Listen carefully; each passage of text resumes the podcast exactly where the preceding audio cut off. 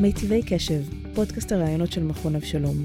אני מיכל אברטובסקי, והפעם רועי אלוני, מרצה למוזיקה קלאסית ופסנתרן, שיספר לנו שהסינים באים.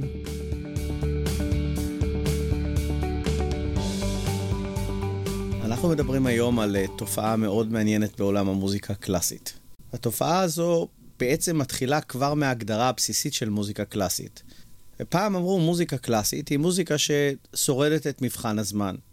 אם תנסי לקחת היום ילד בן 14 ולהשמיע לו מוזיקה של מתי כספי, או של יורם גאון, או של סינטרה, או של אדית פיאף, הוא יסתכל עלייך ויגיד, מה זה החפירות הארכיאולוגיות האלה? מי זה האנשים האלה? שלפני 20 ו-30 שנה היו הכי הכי טובים. אז מה תגידי על זה שאנחנו יושבים ושומעים את המוזיקה של באך, שהלך לעולמו לפני כמעט 270 שנה? שרדה את מבחן הזמן? מוזיקה קלאסית. העניין הוא שהמוזיקה הקלאסית היא טיפ-טיפה סנובית. כי בעולם המוזיקה הקלאסית אנחנו לא מוכנים להכניס תרבויות ששרדו את מבחן הזמן. זו הגדרה שרצינו. למשל, אה, המהוואלים מתימן, שרדו את מבחן הזמן. לא מוזיקה קלאסית. למשל, תיאטרון הנו ביפן, לא מוזיקה קלאסית. הראגות בהודו, המוזיקה של תזמורות הגמלן באינדונזיה, שרדו מבחן של מאות שנים. האופרה הסינית, לא מוזיקה קלאסית, ותודה לאל שלא. מה שכן, מוזיקה קלאסית עברה את מבחן הזמן, אבל לא מהתרבויות הללו. וכנראה ההגדרה שאנחנו נשארים איתה שזו מוזיקה שעברה את מבחן הזמן, שהמקור שלה באירופה. אירופה תמיד באה ואמרה, מה זה, אנחנו, אנחנו הבאנו את המדע לעולם. זאת אומרת, עיראק, מצרים, הודו אה, לא קיים. אנחנו הבאנו את הנצרות לעולם. ישו נולד באירופה, את מבינה? אבל אירופה הרבה מאוד השתמשה באקזוטיקה של כל מיני מקומות שבהתחלה הכירו כמקומות רחוקים, שאפשר אולי לטייל, אולי אפילו לכבוש, אולי אפילו לראות כקולוניה. אבל לאט לאט אירופה תמצא דרך לשלב את זה אל תוך המוזיקה שלה. ועדיין מוזיקה קלאסית היא מוזיקה שמקורה באירופה. אבל אתה מדבר איתי עכשיו על המקור. אתה לא מדבר איתי על הכאן ועכשיו, אתה לא מדבר איתי על, ה, על היצירה העכשווית ועל האינטרפרטציה של אותה מוזיקה קלאסית, שהוא בעצם מה שאתה באת לספר לי, שהסינים באים. הסינים באים. האמת, הסינים הגיעו כבר די מזמן. הסינים כבר, אפשר לומר, בשנות ה-30 של המאה הקודמת, מספרים שהגיע הפסנתר לסין. אבל אז אם היית מנגנת, כאילו לקחת חלק בתרבות שהיא תרבות לא סינית, שהיא אנטי-סינית, כמעט מעשה של בגידה. באיזשהו שלב הסינים עושים 180 מעלות, ומחליטים שהם מתמקדים במוזיקה הקלאסית. וכמו כל דבר אחר שהם עושים, הם עושים את זה מכל הלב. איך אומרים הסינים? חומוס עושים באהבה או לא עושים בכלל? זה בדיוק הרעיון. הם עושים את זה באינטנסיביות, בהשקעה, במחשבה, והיום יושבים אנשים בבייג'ינג ובשנגחאי, ועם התרבות שם, ועם השפה שם, ועם המנהגים שם, ועם האוכל שם, מראים לנו איך מציגים את תרבות המערב בצורה הטובה ביותר. מתי זה התחיל לקרות? מתי המהפך הזה של לקחת את התרבות המערבית, או ליתר דיוק, בוא נהיה מדויקים, את התרבות האירופאית, ולהחליט שזה הופך להיות חלק מהרפרטואר. אז אפשר לראות את זה מכמה זוויות. דבר ראשון, גם כשהם רצו, אנחנו היינו צריכים לקבל. ולקח לנו הרבה זמן. לקח זמן עד שהיינו מוכנים לשבור את השיניים על כל השמות הנוראיים האלה. לקח הרבה מאוד זמן עד שהסכמנו לקבל אותם, עם כל הסטריאוטיפים של הסינים טובים, אבל ולקח זמן עד שהם באמת רצו לעשות את הפריצה. קודם הם רצו, ואז אנחנו קיבלנו אותם, אבל תמיד תמיד קיבלנו אותם על תנאי. הרצון שלהם, ככל הנראה, וקשה למצוא נקודה אחת, אבל התחיל מתוך אה, רפורמה שמאו טונג עושה. הרפורמה הזו נקראת הקפיצה קדימה. עכשיו זו בעצם מילה מכובסת, כי מה זה אומר? תני לי עכשיו, אני אחזיר לך אחר כך. ואז נשאלת השאלה, אוקיי, אבל כמה היה לך בזמן שלקחו? כי אם יש לך עשרת אלפים ולקחו אלפיים, בסדר. אם יש לך עשרת אלפים ולקחו 12 אלף, אז את בבעיה. וסין שמלכתחילה היא מדינה עם כלכלה מאוד מאוד מורכבת, נקלעה לסחרור מאוד מאוד מסוכן, ומאו פתאום מוצא את עצמו מבודד בצמרת השלטון הסיני. ואז נשאלת השאלה, מה עושים? והוא בסופו של דבר מתחיל לרכז את כל הכוח בידיים שלו. כל הצמרת השלטונית הסינית מחוסלת, דרג הביניים מחוסל, אוניברסיטאות נסגרות, מאמרים לא מפורסמים יותר, מרכזי הערים נסגרים והכל עובר לכפר. ואת כל מה שקורה בסין בסוף מתעלים לדבר אחד ויחיד, וזה פולחן אישיות של השליט. כמו שאנחנו רואים בצפון קוריאה, זה מה שעשו בסין. ואז מה ממשיך בשלב השני, וזה לא רק להתמקד בעכשיו ובמנהיג שעכשיו, אלא למחוק את כל העבר. ואז הם מתחילים בחיסול שיטתי של כלי נגינה, של מסורות מוזיקליות, של ספרות, של פואטיקה, של פולקלור, של הכל. זה מגיע למצב שבו אם אני רוצה אה, לעשות קידוש לפני שבת ושומעים אותי השכנים, המשטרה לוקחת אותי ולא ימצאו אותי. מגיע למצב שאם אני רוצה לשיר מה נשתנה בליל הסדר, לוקחים אותי ולא ימצאו אותי, וכך בעצם נעלמו מיליונים, עשרות מיליונים. עד היום לא בדיוק יודעים מה קרה. ולתוך הוואקום התרבותי הזה, חיסול של מאות ואלפי שנים של תרבות, נכנסה המוזיקה הקלאסית, וזה קורה אי שם בסוף שנות ה-70, תחילת שנות ה-80. כשאתה אומר נכנסה המוזיקה הקלאסית, מי הכניס אותה? הרי מאו אה, חזר לעולם שכולו טוב בשנת 76. זה אומר שנפטרו מפולחן האישיות הזה. זה אומר ששוחרר הרסן, אבל כדי שתיכנס אותה מוזיקה אירופאית, מישהו היה צריך להביא אותה. אם את מחפשת שם כמו אה, יהויכינסטו אה, משהו, אה, זה אין לי להציע לך. אבל הוא זה שעשה את השינוי הגדול, ובעצם את, את העצירה של כל מה שקרה בסין עד לאותו הרגע. וכאן למעשה דברים מתחילים להתגלגל. אין ספק שקטליזטור מאוד גדול היה דווקא ביקור של מוזיקאי מהמערב בסין. והמוזיקאי הזה הוא אייזק שטרן, שצילם שם סרט דוקומנטרי ממאו ועד מוצרט, אייזק שטרן בסין. הסרט הזה זכה בפרס סרט דוקומנטרי. אייזק גם מביא אה, לאירופה כל מיני מוזיקאים סינים שמצא שם, ומאוד מאוד התלהב מהם.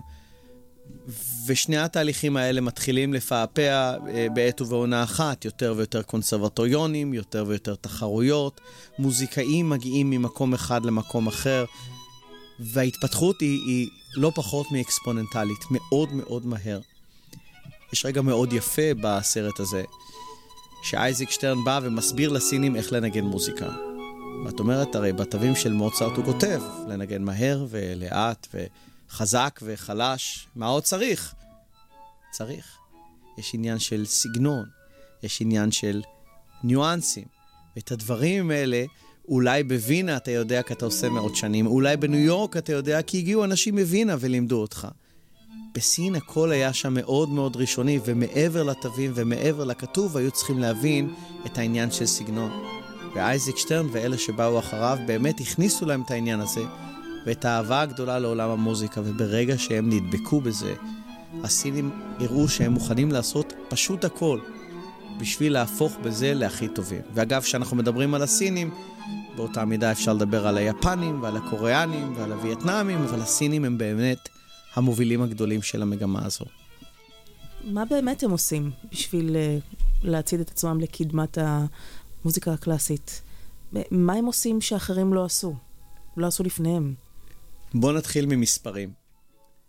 בסין יש כמיליארד וחצי איש, קצת פחות, מיליארד ארבע מאות מיליון. הפסנתרן הסיני לנג לנג התראיין לפני כשנתיים לירחון גרמופון ואמר, תשמעו, כרגע בקונסרבטוריונים בסין יש 53 מיליון סטודנטים למוזיקה. עכשיו, כשיש אוכלוסייה של כמעט מיליארד וחצי, זה נשמע אה, לא הרבה. האמת, זה פשוט המון. 53 מיליון על מיליארד וחצי זה שלושה אחוזים. זה אומר שבמדינת ישראל אנחנו צריכים משהו כמו 30-40 אלף סטודנטים למוזיקה. יש 30 אלף? יש 3,000?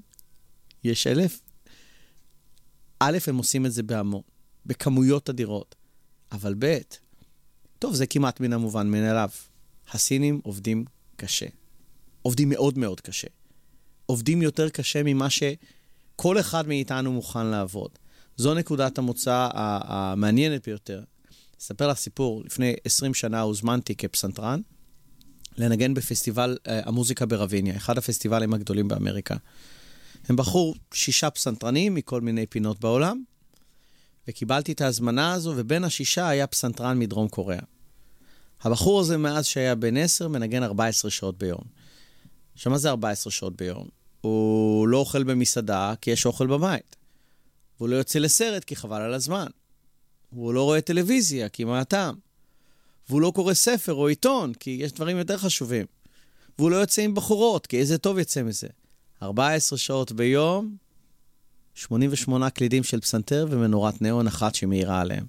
והוא מאושר, והוא מבסוט, ואלה החיים. זה מה שהם עושים. ולקראת קונצרט שלו באותו פסטיבל, מסתבר ש-14 שעות ביום לא הספיקה לו. ערב לפני הקונצרט שלנו, כולנו היינו מאוד בלחץ. האולם היה אולם עצום, 1,500 איש, בחוץ על הדשא 12,000 איש. אף אחד מאיתנו לא ניגן מול כל כך הרבה קהל. בשביל להרגיע את העצבים עשינו טורניר פינג פונג. היינו בטוחים, דרום קוריאני, מה הוא נולד עם מטקה ביד, אין לנו סיכוי. הוא לא השתתף. כי ערב לפני קונצרט, 14 שעות ביום זה לא מספיק. כשאנחנו שיחקנו, הוא הלך לנגן. כשהלכנו לישון ב-11, הוא ניגן. כשקמנו ב-7, הוא ניגן. הוא בא איתנו לאכול, מהר מהר אכל, ב-7 וחצי חזר לנגן. לא קם מהכיסא עד 6 בערב. ב-6 הלך לנוח. ב-7 וחצי מה עשה? חזר לנגן. הוא יכול היה לנגן את אותו קונצרט כשהוא אוכל מנת סביח תוך כדי ולא היה מפספס צליל אחד. זו מחויבות שאף אחד לא מכיר שום דבר שדומה לה. זה מה שהם עושים. קשה מאוד להתחר... להתחרות איתם. וזה רק הצעד הראשון, זה רק המעגל הראשון של ההצלחה הסינית. מה עם המעגלים האחרים? אוקיי. בוא נניח שאת מוכנה לעשות את ההקרבה הזו 14 שעות ביום, את מנגנת כינור. מספיק? לא מספיק. גם המשפחה מעורבת. לנג לנג, למשל, התחיל לנגן כשהיה בן שנתיים וחצי. כשהיה בן 11, הבינו שהקונסרבטוריון שהכי טוב בשבילו הוא בבייג'ינג. יש רק בעיה אחת, שסין זה, זה לא מדינה, זה יבשת, המרחבים הם עצומים. הוא עובר עם אבא לגור בבייג'ינג. האבא חי איתו שם בדלות נוראית. מכירה איזה הורה בן הדור שלנו שמוכן לעשות דבר כזה? מכירה איזה מנהל סניף בנק פועלים שאומר, טוב, הבת שלי לומדת כלכלה, אני מפסיק לעבוד, שלוש שנים... אה, איזה מנהלת קרן הון סיכון שאומרת, כן, אבל הבן שלי עכשיו, אה, זה, אני עכשיו אה, הולכת להתמקד בקריירה. מנהל מחלקה כירורגית באיכילוב אומר, לא, לא, לא, אני מפסיק לעבוד כמה שנים כי הבת שלי לומדת. לא, אנחנו לא מוכנים לעשות דבר כזה. אבא של מוצרט עשה דבר כזה. הסינים עושים דבר כזה. הם בעצם עושים את ההימור הגדול ביותר. משפחה מתפרקת.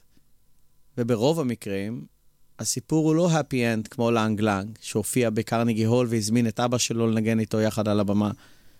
כשאתה אחד מ-53 מיליון, מה הסטטיסטיקה? אגב, בסין לא כולם מנגנים 14 שעות ביום, יש עצלנים שמנגנים רק 12 שעות ביום. איזה סיכוי יש להם? אלה הדברים שמולם אנחנו מתחרים. אבל ההורים, ההקרבה של המשפחה, זה המעגל השני. וכאן נכנס המעגל המרכזי וזה המדינה. הסינים הבינו משהו שאנחנו כנראה לא מצליחים להבין, שצריך להשקיע. הרי הסינים נכנסו להכל מדי מאוחר, הם פספסו את המהפכה התעשייתית, הם הכל הגיעו מאוד מאוד מאוד מאוחר, אבל הדביקו את הכל בצעדי ענק. יש משהו היום שלא מיוצר בסין? אולי אנחנו מכירים את כל המוצרים הזולים ביותר שמביאים לארץ, אבל מביאים, מביאים לארץ גם מוצרים סינים פנטסטיים. וההשקעה הזו אומרת השקעה בתשתיות, השקעה בחינוך, השקעה בתרבות, השקעה בספורט. מוזיקאים ישראלים שמגיעים לסין מקבלים קבלת פנים מאוד מאוד לבבית. אגב, הם מאוד אוהבים אותנו. אנחנו היהודים של המזרח, הם אומרים. מי שמגיע לסין זוכה להצלחה. אם אתה סיני, לא כל כך. אבל אם אתה מוזיקאי בלגי, אם אתה טניסאי אה, מארצות הברית, אם את רקדנית מסטוקהולם, את תתקבלי בסין בסבר פנים מאוד מאוד יפות, והם מוכנים להשקיע. וההשקעה הזו, יש לה תוצאות, ולא רק בפסנתר ובכינור, בכל תחום. ואז אנחנו נכנסים לקטגוריית הסטריאוטיפים, הגזענות שיש אה, לעולם המערבי כלפי הסינים, שהם בעצם לוקחים את כל מה שיש לנו, מעתיקים אותו, ועושים אותו יותר טוב, אבל בלי נשמה. לא, לא, תמיד אתה נכנס לצרות כשאתה אומר את הדברים האלה. אז מה אמרנו על הסינים? א', אמרנו השמות נוראיים. לשבור את השיניים על השמות האלה זה כבר חצי מהעבודה, ואני לא בטוח שזה שווה. אבל למה? הם רק וירטואוזים, הם רק טכניקאים, אין להם לב, אין להם נשמה, אין להם... לך תעשה הכללה על מיליארד וחצי איש.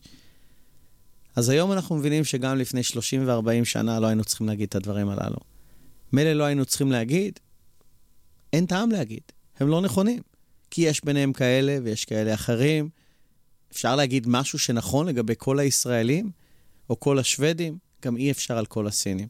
אבל בין כל הכישרונות וכל העבודה הקשה, יש גם לב, יש גם נשמה, יש גם מוזיקליות, וככל שחולף הזמן, הם מדביקים את הפער העצום הזה, כי הם עד אתמול אחר הצהריים לא שמעו מוזיקה קלאסית, ופתאום הם המומחים הכי הכי גדולים. הסינים בעצם יושבים עם מרחק עצום, עם תרבות מאוד שונה, עם שפה אחרת, עם אותיות אחרות, עם מנהגים אחרים, עם מסורות שונות, ומלמדים את כולנו איך לנגן את המוזיקה של צ'ייקובסקי הרוסי, ושל פרוקופייב האוקראיני, ושל סיבליוס הפיני, וסינדינג השוודי, וגריג הנורבגי, ושופן הפולני, וורדי האיטלקי, תגידי לי מתי נמאס לך, כי יש לי עוד 20. הסינים עושים את זה, והם עושים את זה עם הרבה מאוד עבודה קשה, ועם הרבה מאוד כישרון מוזיקלי. והשפעות סיניות על מוזיקה קלאסית? אז זה בדיוק הדבר המעניין. יש 53 מיליון סינים היום שלומדים בקונסרבטוריון עם מוזיקה קלאסית. אני לא מכיר פסנתרן אחד באקדמיה למוזיקה בתל אביב שמנגן את המוזיקה של טאן דונג הסיני.